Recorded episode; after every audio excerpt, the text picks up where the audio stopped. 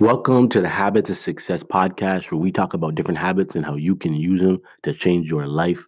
My name is Ian Warner, and I'm your host, and today we are going to be talking about the habit of protecting your relaxation time. Now, this can be a weird one because it really depends on your personality, who you are, and really like how important you think this is, and if you think you're worthy of relaxation time or not. And that's weird to say because there's some people on one end of the spectrum who have too much downtime every day. Like, you're spending way too much time watching Netflix. You're spending way too much time just hanging out, relaxing, not getting things done that you're supposed to get done.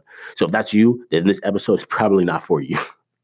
But there's the other end of the spectrum where people almost feel like relaxation time is something that has to be earned. So you're like, I'm not relaxing or chilling or doing that at all until I've reached this big goal. And there's two fundamental problems with that. One, that's how you burn yourself out. And two, like, nothing's really guaranteed in life. Yes, you want to be successful. You want to reach certain goals. But say you don't ever reach that goal. So does that mean you're never going to relax again until that point? Like, it's not a healthy way of approaching things. And your brain does need time to just relax and be able to simmer and not have to be in overdrive mode. If you're just work mode all the time, you're probably not going to be able to produce your best and highest quality work. Now, yes, could you just get stuff done and keep flying through it? You probably could. But if you're looking to actually put your best foot forward, then your brain needs time to relax as well.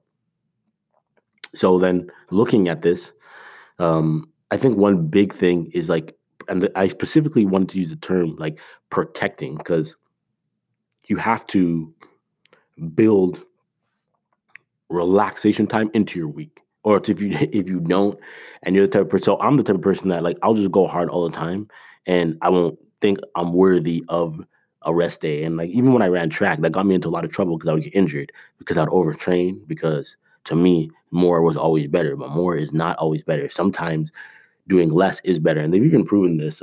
There's a book called Productivity Project where one experiment he ran was like working like 80-hour weeks versus working, I can't remember what it was. I think it was like 25-hour or maybe 30 hours, but it was shorter than the normal 40. And he found he got more done with the less time. And what I think is interesting about that is, so even if I'm at work or something and maybe I only have a half day on Friday, or maybe I don't have work on Friday, or it's a holiday or whatever, I always find that I get more done the Monday to Thursday, because all of a sudden your mind's like, wait a minute, I have less time, so it focuses more. And there's something about like shortening the amount of time you have to do something. It's too much time, it's like, oh, well, give me a due date, and we give ourselves like 2 weeks to do something, when really we could give ourselves 2 days and we would focus and we'd get it done in that time period, and it would be done at a high level as well. But when we give ourselves a ton of time, what do? We say, okay, I got 2 weeks, and then we don't do it until the last 2 days anyway. So you may as well have just given yourself 2 days and gotten it out of the way. But where I'm going with all of this is, when you build it into your week. So every week I sit down and on Sundays before I start a week, and I come up with some key things that need to happen that week. And I start scheduling things out, so I know what's going to happen and what needs to happen and whatnot. And one of those things I build in is like something really fun for my wife and I. Like, I need to be looking forward to something. So every Tuesday night we have a TV show that we watch together. So my wife and I don't have the same sense of like entertainment at all. We don't watch the same type of shows. She likes to watch like olden English shows and like Pride and the Prejudice type of stuff. I am not about that life. I like more action and people getting shot up, and she's not about that life. So it's hard to find a good mix. So we like to watch The Good Doctor together, because Tuesday is our only night of the week that we're usually always home and have nothing to do. So we'll watch that one show together. And then after that, it's like, we got to find something else to do together that is good, just good downtime for us. That's just like getting out of the house. Like, so this week, for example, Iowa State is having one of their biggest track meets of the year. So we're going to go down to Ames, Iowa, which is about a 30-minute drive from Des Moines. And we're going to go watch some track and field, and let our daughters watch some track and field. So that's a big downtime, a time I've built into my week. Now, for some of you, this is really easy, and you're hearing this, and you're like, man, I build this stuff into my week all the time, and it's easy stuff. But there are people, believe me, who are go-hards, and they will not give themselves some rest. They will not give themselves some time off. And believe me, it will affect your work. It will pull you down. It will bring your mood down.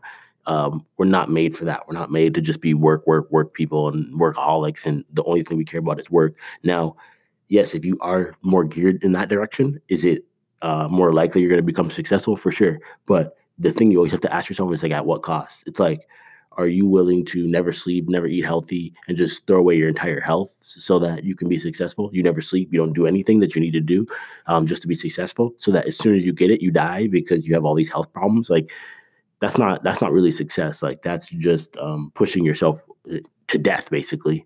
And you want to find that balance. So you want to, yes, work hard. We want to, get things done. We want to feel good about the work that we're doing, but we also need to know that rest is important. We need to build rest in. We need to sleep. We need to make sure that we're taking care of ourselves, and we need to make sure that we're listening to our bodies.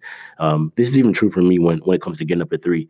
If I work out pretty hard now, and I know if I don't get to bed at a certain time, or I've done like legs, when I wake up in the morning, if I don't feel it at 3, and I just know my body, I've trained long enough that I know when I need more rest, I'm sleeping in. I don't care.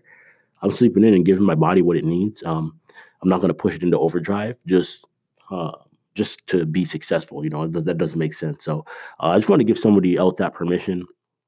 And if you're the type of person where you've had too much downtime, you've had too much relaxation, just look at it like this.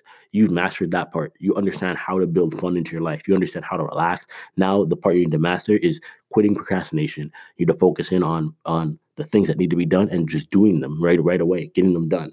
You need to stop pushing things off, stop making excuses, and you need to remember that entertainment is of some value, but education is of more value. So try and even start taking out some of that relaxation time and start filling it in with focused time dedicated to learning and getting better, and then a focused time dedicated to working and improving your craft.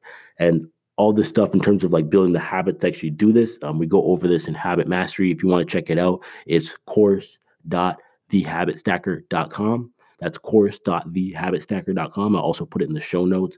But what that is it's a video course with over 50 videos of me breaking down step by step what you need to do to build excellent habits across the board. It is one of the best ways that you can invest your time and money, because look, it doesn't matter what other thing you want to learn. If you don't know how to build habits, right? It doesn't matter if you want to go to school. If you don't know how to build habits to be successful with studying, if you don't know how to build habits to be successful with taking care of your body and your mind and all these different aspects that you need to be successful in life, then nothing else matters until you can figure out how to build those habits. And that's what this course is going to focus on.